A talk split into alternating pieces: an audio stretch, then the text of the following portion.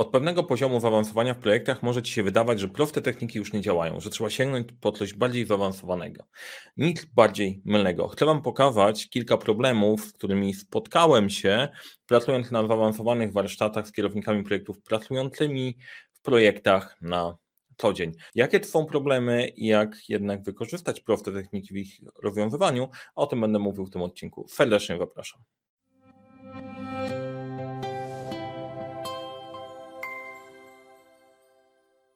Cześć, nazywam się Mariusz Kapusta. Uczę, jak rozpocząć i kończyć sukcesem projekty w świecie, w którym brakuje czasu, brakuje zasobów, za to nie brakuje problemów. I razem z zespołem Leadership Center pomagamy te problemy rozwiązywać, a na tym kanale dzielę się biedlą zarządzania projektami. A jakże, i nie tylko, więc jeżeli interesuje Cię ten temat, chcesz tego więcej, nie chcesz nic przegapić, zasubskrybuj ten kanał i dzwoneczek. Jeżeli spodoba Ci się to, co mówię, daj łapkę w górę. Jak Ci się nie spodoba, daj łapkę w dół i powiedz, co zrobiliśmy nie tak, żebyśmy mogli się usprawniać.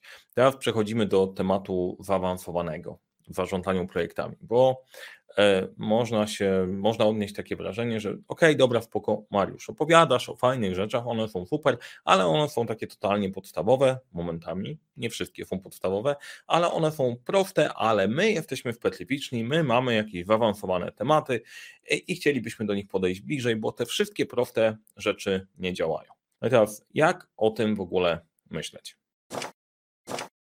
Zanim zaczniemy o tym myśleć, to chciałem Wam trochę tła odnośnie tego odcinka dorzucić. Wybrałem kilka takich problemów, które trafiły nam się w czasie warsztatów dla praktyków. Prowadzimy takie zaawansowane warsztaty dla osób, które już w projektach działają, znają podstawy i chcą podkręcić w jakiś sposób swoją wiedzę, bo trafiają na problemy, które w książkach nie były opisane albo nie były opisane wprost. Takie warsztaty robiliśmy dla branży IT, dla budowlanki, farmacji, energetyki, marketingu i różnych, różnych branż. Ciekawostka, że dużo problemów albo wyzwań pokrywa się, pomimo tego, że branże są różne, natomiast czasem sposób rozwiązania jest przeróżny.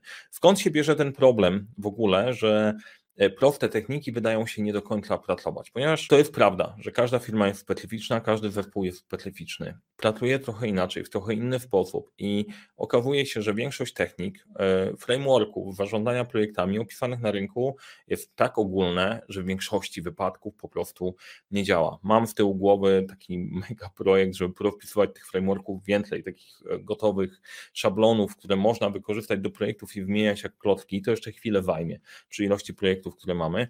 Natomiast e, wyciągnąłem takie tematy, które były powtarzalne w wielu różnych obszarach i o nich chciałem opowiedzieć.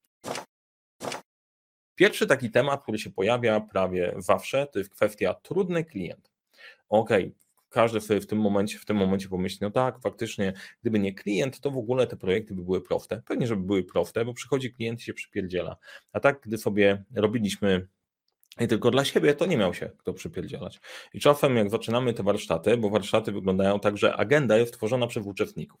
Przychodzisz, wrzucasz tematy, a mówię, słuchajcie, wrzućcie wszystko, o czym chcecie porozmawiać, wrzucamy to na listę i grupujemy w poszczególne obszary, tak żeby się nimi zająć od tych, które sprawiają najwięcej wyzwań, przywparzają nieprzewpanych nocy i tak dalej. I bardzo szybko w wielu organizacjach kształtuje się opcja klient, klient, klient, klient. Klient nie wie, czego chce, klient zmienia wymagania, klient, klient, klient. No i teraz w kategorii trudności z klientem. Czy zdarzają się trudni klienci? No zdarzają się. Natomiast bardziej chodzi o sytuację, którą wytwarzamy i najczęściej, jeżeli chodzi o pracę z klientem, to problem polega na tym, że w pewnym momencie e, przychodzi ten klient, który w którymś momencie projektu i ma inne zdanie niż miał na początku, albo wydaje wam się, że miał inne zdanie niż miał na początku. I wtedy okazuje się, że zaczynają się tarcia, bo do tej pory niczym się nie przejmował, a teraz przychodzi i zaczyna się, zaczyna się przypierdzielać. Ostatni temat, e, ostatni temat e, z warsztatów, też były warsztaty zaawansowane po audycie, gdzie sytuacja była taka, że klient, inwestor ma wynajętego inspektora budowy. Inspektor budowy jest z kimś z firmy zewnętrznej. Inspektor e, kontroluje poddostawcę, firmę, która pracuje dla inwestora. I tu też jest cała masa różnych tarć, bo mamy różnych interesariuszy, tu się jeszcze wpina dodatkowa, dodatkowa dynamika, bo inspektor e, wygrał tanio kontrakt, nie za bardzo chce mu się jeździć pomiędzy budowami i a, że musi coś znaleźć, to znajduje po prostu jakieś opcje po to, żeby dostawcy za łatwo, za łatwo nie było. Czasem trafiają się sytuacje, w której ktoś złośliwie ci rozwala rzeczywistość, ale najczęściej nie o to chodzi.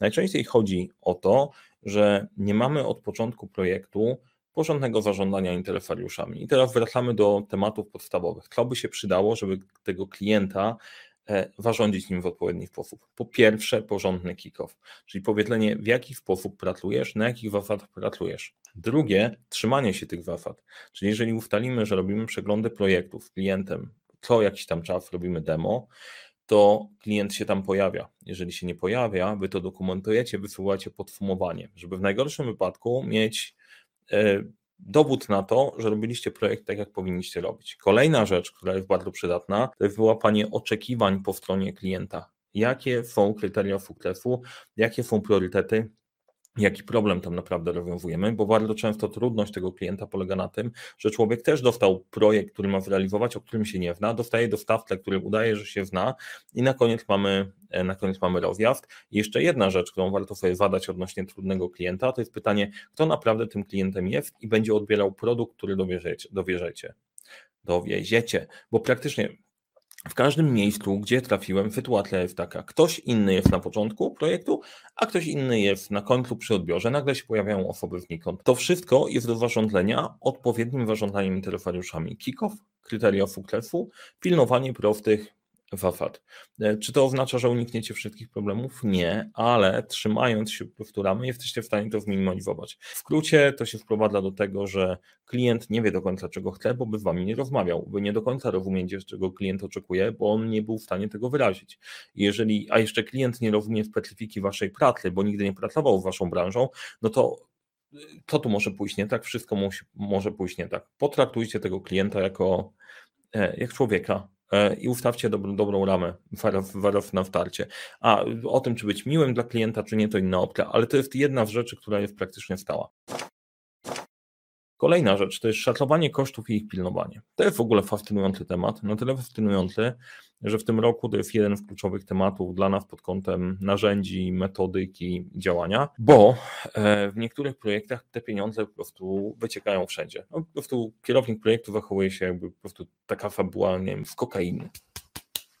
Po prostu nie ma problemu. Nawet kierownik projektu może się trochę przejmuje, ale to ludzie, którzy wykonują już mniej. I to dotyczy wszelakiej branży wytwórczej. I IT i budowlanki na przykład. Nie, jak ekipa budowlana wie, że ok, nie mieliśmy czegoś, to biegnie, jedzie do marketu, kupuje, bo to jest potrzebne, żeby zrobić robotę. I robi robotę, tylko okazuje się, że takie małe zakupy robione robione mało hurtowo, podnoszą koszty. Jak tego się zrobi wystarczająco dużo, to okazuje się, że marże właśnie szlak trafił. Nie ma nad tym kontroli. Gdzie, kto, jakie narzędzia, cokolwiek. Dla mniejszej firmy budowlanej to może być ogromny problem. Dla dużej firmy budowlanej to jest początek, początek problemów. Druga opcja to jest kwestia kosztów w IT. E, ktoś inny szacował, ktoś inny wykonuje. I to wygląda jakby prostu było za punkt honoru ustawione, że osoba, która wykonuje, podważa e, te estymaty, które były robione wcześniej. E, tak na zasadzie, a nie, to jest całkiem bez sensu, ja nie potrzebuję, to nie 8 godzin, to jest 224 godziny. Zamiast podejść do tego na zasadzie, ok, mamy tutaj pewne ograniczenie, w tej ramie muszę się trzymać, jak się naprawdę nie trzymam, no to wtedy po prostu w jaki sposób to zmieniamy. W wielu miejscach to widać, że bez tego pilnowania kosztów, bez patrzenia na koszty, wymyka się to spod kontroli i nagle zamiast mieć plus na danym kontrakcie, zaczynasz mieć minusy. Tym bardziej, że wchodzisz tym bardziej to widać, jeżeli wchodzisz na bardziej złożone, złożone projekty. Nagle się okazuje, że na prostych to działało, na bardziej skomplikowanych się rozjeżdża, a jak jeszcze masz e, rozjazd w czasie pomiędzy kosztem, a rzeczywistym pokazaniem się kosztu i nie zawsze jeden do jednego da się koszty przypisać do danego etapu budowy na przykład, albo do, do, do danego etapu wykonania, wykonania IT, choć w IT to jest prostsze, no to zaczyna się problem. E, I co robić? Po pierwsze, jak były jakieś szacunki, i mamy je wstawione, to standardowe podejście jest takie, a to jest w ogóle bez sensu, musimy zrobić wszystko od nowa. Ok, warto wprowadzić w takim razie w procedurę dodawanie podstaw szacowania. Na jakiej podstawie te koszty podstawowe się pojawiły i skąd taki szacunek się pojawił? Po to, że jak to przejdzie do kolejnego etapu, żeby można było to zweryfikować. Przykład w IT e, wprowadziliśmy taką metodę, że najpierw były szacowane epiki, duże tematy. Dla opcji standardowych ten szacunek był w pewnym konkretnym przedziale i z doświadczenia wychodził całkiem nieźle. Dla obszarów, które wymagały trochę większego doprecyzowania, pojawiały się historyjki, żeby to szaclowanie było dokładniejsze, a dla obszarów mega ryzykownych wchodzili na poziom use case'ów i to nawet na poziomie przygotowywania oferty. Nie chodziło o to, żeby ofertę całkiem rozpisać i inwestować niesamowicie dużo czasu w doprecyzowanie każdego detalu, ale żeby oszacować, które z tych elementów są najbardziej ryzykowne i tam poświęcić troszeczkę więcej czasu i doprecyzować to dokładnie. I wtedy, jeżeli taki estymat przechodzi na kolejne etapy, wiadomo na jakiej podstawie ten pierwszy idiota, który szacował, podał właśnie właśnie te cyfry. I to samo po prostu działa też dla e, firm budowlanych. Chyba, że ta sama osoba szatluje do ofertowania i ta sama osoba później odpowiada za realizację, to nie ma na kogo zwalić, a ona najczęściej wtedy ma w głowie to, co sobie wymyśliła. Kolejna rzecz, jak angażować odbiorców w projekt. No bo fajnie by było ten nasz projekt sprzedać, żeby na koniec wszyscy byli szczęśliwi e, i się cieszyli. Natomiast różnie to działa. Gdzie są proste techniki angażowania odbiorców w projekt? Znowu wracamy do analizy interesariuszy, na jakim, na jakim etapie chcemy zaangażować tych naszych odbiorców, kolejne ich kryteria sukcesu i zaangażowanie ich w projekt na odpowiednim etapie. W takie narzędzie macierz interesariuszy, gdzie ustalamy sobie wpływ i zainteresowanie, wpływ duży, mały, zainteresowanie duże i małe i wtedy w zależności od etapu projektu dobieramy właściwą strategię działania z tymi ludźmi. Najczęściej, najczęściej jest tak, że jeżeli robisz projekt dla kogoś i wiesz, że ten pro, że rozwiązujesz problem tym ludziom konkretny, jest dużo łatwiej. Natomiast bardzo często projekty są wymyślone nie, nie, nie, inaczej, wróć. To nie, nie jest tak. Projekty są potrzebne, ale one są zrobione na tej zasadzie, że skoro my myślimy, że jest potrzebny, to uszczęśliwimy tam tą konkretną grupę na siłę i zaczynamy to wciskać. Jak ktoś czuje, że ma coś wciskane, nawet jeżeli to ratuje mu wszechświat i jest dla niego dobre, to automatycznie po prostu się przyblokuje. Więc jedną z dobrych rzeczy to jest na początek włączyć tych odbiorców albo przynajmniej jedną osobę albo reprezentantów tej grupy, tak zwanych spoków, single point of contact, żeby powiedzieli, czego faktycznie oczekują i od początku informować, co się dzieje w projekcie, w odpowiednim czasie zacząć budować relacje, w odpowiednim czasie utrzymać, utrzymać zadowolenie. Bo o czym warto pamiętać? Warto pamiętać o tym, że wasi odbiorcy też są zarobieni i zawaleni robotą. Jeżeli wrzucicie im tak, słuchaj, samo szczęście ci przyniosłem, to jest spora szansa, że usłyszysz, wpadaj, bo ja mam inne rzeczy do zrobienia, poza tym w ogóle nie wiem, co tam powstaje. I to wcale nie musi być złe, to co powstajesz, ale jak nagle to wrzuta, to może się okazać, że zadziała tak sobie. I to jest jeden z takich elementów, że bez tego wpisania tego w projekt może to zadziałać tak sobie. I jeszcze jedna bardzo ważna rzecz, kryteria jest warto sprawdzić, według czego te osoby, dla których chcesz uszczęśliwić, które chcesz uszczęśliwić, którym chcesz zrobić dobrze, z czego są oceniane, co naprawdę ich przekona. Bo nie zawsze takie ogólne tematy będziemy bardziej efektywni, firma będzie lepsza, jak akcjonariusze będą mogli grać w golfa, to to raczej nie zadziała. Warto po prostu trochę empatii e, zadziałać. Kolejne. Umowa na sztywno, a realizacja jak Bóg da tak na zasadzie po prostu połączenia rozumu i wiary, albo generalnie waciwkania kciuków i jeszcze większego waciwkania kciuków. W wielu branżach, bardzo często jest tak, a agile, nie? Agile wszędzie istnieje, etc., ale większość umów jest w dziwny sposób pisana na zasadzie fixed price. I tutaj duży benchmark jest naprawdę pomiędzy projektami budowlanymi, a projektami IT. Nie wiem, może wy zdajecie z tego sprawę, ale dla mnie analogia, po prostu te dwie branże powinny ze sobą gadać.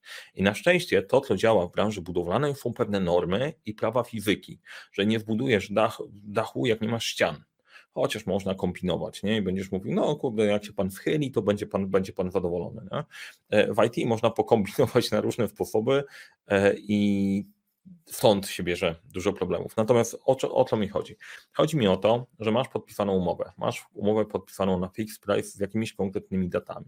Te daty fajnie, żeby cię obowiązywały i te koszty w umowy fajnie, żeby cię obowiązywały, bo jeżeli dowieziesz to w ten sposób, to najprawdopodobniej dowieziesz wynik, który był zaplanowany na tym konkretnym kontrakcie. Jak zaczniesz kombinować po swojemu, to ryzyko tego, że będzie niezadowolony ten, kto ten kontrakt zlecał, po prostu rośnie, bo koszty wymkną nam się spod kontroli.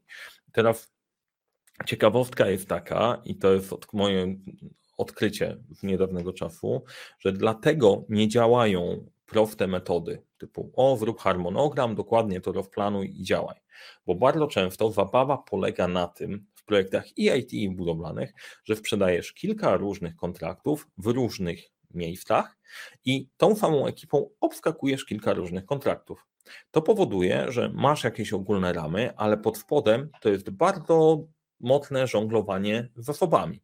I tak na dobrą sprawę, ani nie działa waterfall, bo nie da się tego tak zaplanować, ani nie działa Scrum, bo ludzie nie są przypisani do jednego projektu, tylko ty nimi żonglujesz. Jedyne co działa to hybryda waterfallowego podejścia w kontraktu i planowania iteracyjnego, nie sprintowego nie sprintowego, nie skramowego, tylko iteracyjnego zasobów na badania, które w tym momencie są możliwe do wykonania w poszczególnych projektach. Bo tak jak w projekcie budowlanym może się okazać, że na danej budowie nie masz otwartego frontu i nie możesz działać, tak samo w IT w poszczególnych projektach może się okazać, że nie masz klienta gotowego, bo nie przetestował, nie masz co robić. I tutaj zabawa polega, tu nie działa Scrum, tu nie działa Waterfall, tu działa taka hybryda realizowana dosyć specyficznie. To też zależy, zależy od zespołów, natomiast to jest jeden z takich frameworków, który mam z tyłu głowy, który warto opisać, bo nikt o nich do końca nie mówi, bo nie do końca są poprawne polityczne. Natomiast to się da.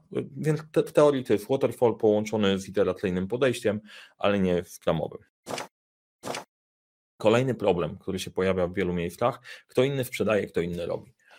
No i tutaj jest idealny case na tym, że możemy po prostu się nawalać po prostu wzajemnie, bo ty sprzedałeś jakieś głupoty, no obiecywałeś coś klientowi, a wy idioci nie potraficie tego zrobić. Nie? I jest po prostu wadyma. To jest najprostszy sposób do rozwiązania, tak naprawdę. Mm, żeby jesteście cholera w jednej drużynie. Nie? Działanie na zasadzie, ty, a przecież ja ci przyniosłem pieniądze, dzięki mnie zarabiasz, tak, ale kurde, wrzucasz nam rzeczy, które są totalnie e, się nie wpinają, nie ma sensu, po prostu nie ma sensu, będziemy się nawalać. To, co warto zrobić, to zrobić sobie nawet proste review na zasadzie, słuchajcie, następujące kontrakty zaczynają wpadać. Najprawdopodobniej klient nam zapłaci tyle. Ile to będzie kosztować? I wtedy połączenie tych dwóch elementów, e, tu mamy przychód, tu mamy koszty, sprawia, że jesteśmy w stanie rozwiązać taki problem, e, który często się pojawia i polega na tym, że robimy projekt dla relatli, ale okazuje się, że te projekty dla relatli rozwalają całą produkcję i kosztują strasznie dużo. Czyli przychodzi sprzedawca i mówi, dobra, słuchaj, zrobimy to dla klienta, a ten zrobimy relacyjnie, ale później dosprzedam coś dużego. Jak się okazuje, że jeden taki problem, to nie problem, ale jak jest więcej, zaczyna się rozjeżdżać. Więc zestawienie sobie takiego review i spotkań pomiędzy tym, kto sprzedaje, a tym kupuje, żeby wymienić doświadczenia, zrobić retrospekcję, e, jakie informacje muszą przypływać, bardzo mocno pomaga. Kolejna rzecz jest taka, że ci, którzy robią, mogą bardzo łatwo dowalić temu, który sprzedaje, bo zaczynają zadawać pytania, na które ten nie ma odpowiedzi, bo nie mógł mieć. Bo oczywiście ci, którzy robią, byli wajęci wtedy, kiedy ten, który sprzedawał, pytał ich o pomoc. Nie, nie, mamy, nie mamy czasu, nie mamy czasu, weź sobie sam sam wytleń. No i ktoś sobie sam wytlenił, zrobił robotę, bo to miał robić, ale później dostaje bętki. I ta rozmowa się rozjeżdża. To co warto zrobić? Wracamy do podstaw kick-off. Siadacie, sprawdzacie, jakie są ustalenia, co zostało powiedziane, co nie zostało powiedziane, co jest w umowie, co jest poza umową, na co trzeba uważać, jakie są kryteria i przechodzimy dalej. Teoretycznie prosty sposób, ale warto go wpisać w proces, bo bardzo mocno się bardzo mocno pomaga. Mam nadzieję, że jeszcze ta sama planeta, jak się dało, dajcie łapkę w górę i dajcie komentarz. Kto w ogóle trafia w WAF na takie sytuacje, które opisałem, bo może jestem sam. Kolejne, jesteśmy zawaleni robotą. Tak, wszyscy są zawaleni robotą. Naprawdę wszyscy są zawaleni robotą, wszyscy robią tylko robotę i później się okazuje, że jakoś nie jest do końca zrobiona wtedy, kiedy powinna być. Tu się robię trochę złośliwy, ale faktycznie tak jest. Faktycznie tak jest. Wszyscy są zawaleni. I ci, którzy robią naprawdę, i ci, którzy symulują albo są nieefektywni. Bazowa rzecz. Lista projektów, na których pracujecie, lista tematów, którymi jesteście zajęci, z określeniem celów, jakie tam są cele, jakie tam są ograniczenia. Jak nie masz listy projektów, którymi się zajmujecie w dziale, i nie wiesz, które są ważniejsze albo które są mniej ważne, no to ja tego argumentu nie przyjmuję. Jesteś zawalony robotą, zrób listę tematów, najważniejsze, mniej ważne, i to da ci szansę na rozmawianie e, z kimkolwiek, czy właśnie z kimś, kto ci wrzuca projekty, z szefem, czy czy Bóg wie w kim, kto przychodzi z tematami, pokazujesz kartkę, pokazujesz tablicę kanbanową, widzisz tyle i tyle projektów realizujemy, tyle projektów dowieźliśmy. A to więcej, jeżeli zaczniesz to robić, to da ci to też argumenty do tego, żeby rozmawiać na przykład właśnie z tym działem, który ci rzuca nowe projekty, na zasadzie słuchaj, zrealizowaliśmy tyle i tyle projektów, e, rentownych z nich jest 20%. Nie, nie, nie stać nas na utrzymywanie relacji w ten sposób, musimy odciąć trochę klientów. Kolejna rzecz, To jest mój ulubiony, bo po pewnym czasie, jak pracujemy w tych warsztatach albo gdziekolwiek, na szkoleniach, w różnych miejscach, nie? jak pytam, jakie w UWAW, na początku nikt nie ma żadnych technik. Nie, o to działamy na czuje. Później, jak opowiadam, jakie są techniki, jakie są sposoby, jakie są schematy, słyszę, ale Mariusz, my to wszystko robimy, no coś tam robimy w tej i w tego, w tego miejsca. No i fajnie, skoro coś tam robimy, pytanie, czy to jest ułożone w jakikolwiek system, bo oderwane od siebie tematy potrafią działać, ale jak tego nie wepniemy, nie ustalimy jakichś zasad funkcjonowania, to nie będzie funkcjonowało. To, że ktoś sobie robi macierz Eisenhowera, ktoś sobie robi listę, te różne techniki sobie gdzieś tam wykorzystuje, mniej albo bardziej sensownie, no to jest super, ale warto zacząć je wykorzystywać świadomie. I tak na dobrą sprawę, że gdyby to działało, to o czym ja mówię później w trakcie, no to w ogóle byśmy nie mieli o czym rozmawiać, bo te wszystkie rzeczy działają. Tylko najczęściej to, co widzę, to jest jakoś z nich korzystamy, ale nie wybieramy na przykład najważniejszych, kluczowych punktów, powiedzmy we trzech, które są naszym korem, są naszym rdzeniem. Jeżeli mówimy, że robimy demo, to robimy demo i robimy je porządnie. Mamy jakąś metodę i staramy się po prostu usprawniać, a nie na zasadzie czasem tak, czasem tak, a czasem sobie wpiszemy, czasem sobie nie wpiszemy. Mniej albo bardziej jest wpisane. Na czym polega problem? Problem polega na tym, nie na tym często, że ludzie nie wiedzą, jak to robić, tylko jest kilka rzeczy. Po pierwsze, nie mają do końca świadomości, co robią, bo robią to faktycznie na czuje. Druga rzecz jest taka, jak ja zaczynam opowiadać, jakby to mogło być zrobione, to część osób czuje przytłoczenie, ola Boga, tego jest za dużo, to w ogóle, nie, nie, to robimy to, problem jest gdzie indziej, nie, szukajmy czegoś innego, narzędzia, albo może zróbmy sobie jakiś trening w komunikacji, to będzie, będzie lepiej działało. Case jest taki, że jak w trakcie tych warsztatów wypracowujemy kilka różnych rzeczy, kończymy z dwiema, trzema punktami, które warto zacząć robić w ramach tego zespołu, które popychają go dalej. I to naprawdę nie jest dużo. To są proste rzeczy, proste nawyki, które bardzo dużo zmieniają, jako nawyki kluczowe.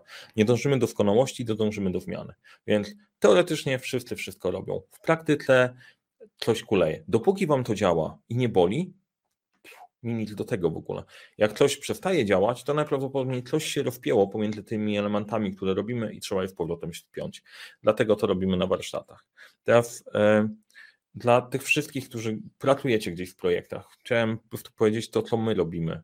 Pierwsze, jeżeli potrzebujecie wbudować świadomość, w ogóle wyjść z nieświadomej kompetencji albo zrozumieć, jak te pewne tematy działają, to naszym flagowym szkoleniem jest fundament zarządzania projektami. Tam uczymy, jak myśleć o projektach, jak to się ze sobą spina, jak to działa. Dla wielu zespołów to jest właśnie takie olśnienie, aha, to my pracujemy w ten i w ten sposób, dlatego nam to działa, dlatego nam to nie działa i okazuje się, że po samym fundamencie strasznie dużo się zmienia i ludzie sobie układają, układają bardzo dużo. Drugi element to są warsztaty zaawansowane. Dla tych wszystkich, którzy są przekonani, że i brali już udział w szkoleniach, działają, korzystają z różnych metod, ale coś się nie wpina.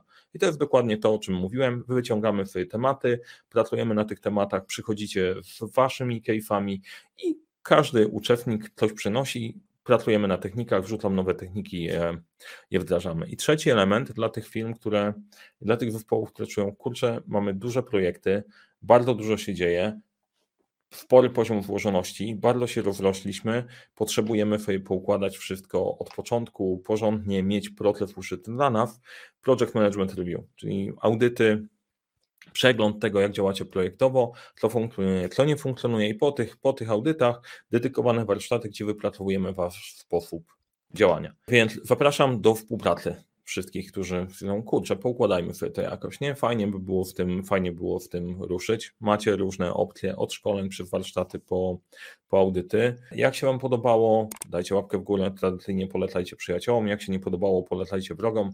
Dajcie mi znać w komentarzach, czy te rzeczy, o których mówiłem, mniej więcej odpowiadają Waszej rzeczywistości. Ja widzę, że jak zwykle wmieściłem się w 12 minut, a później dodałem jeszcze drugi odcinek na kolejne 12, jeszcze dwa wstępu, nie? Tak, żeby, żeby była całość.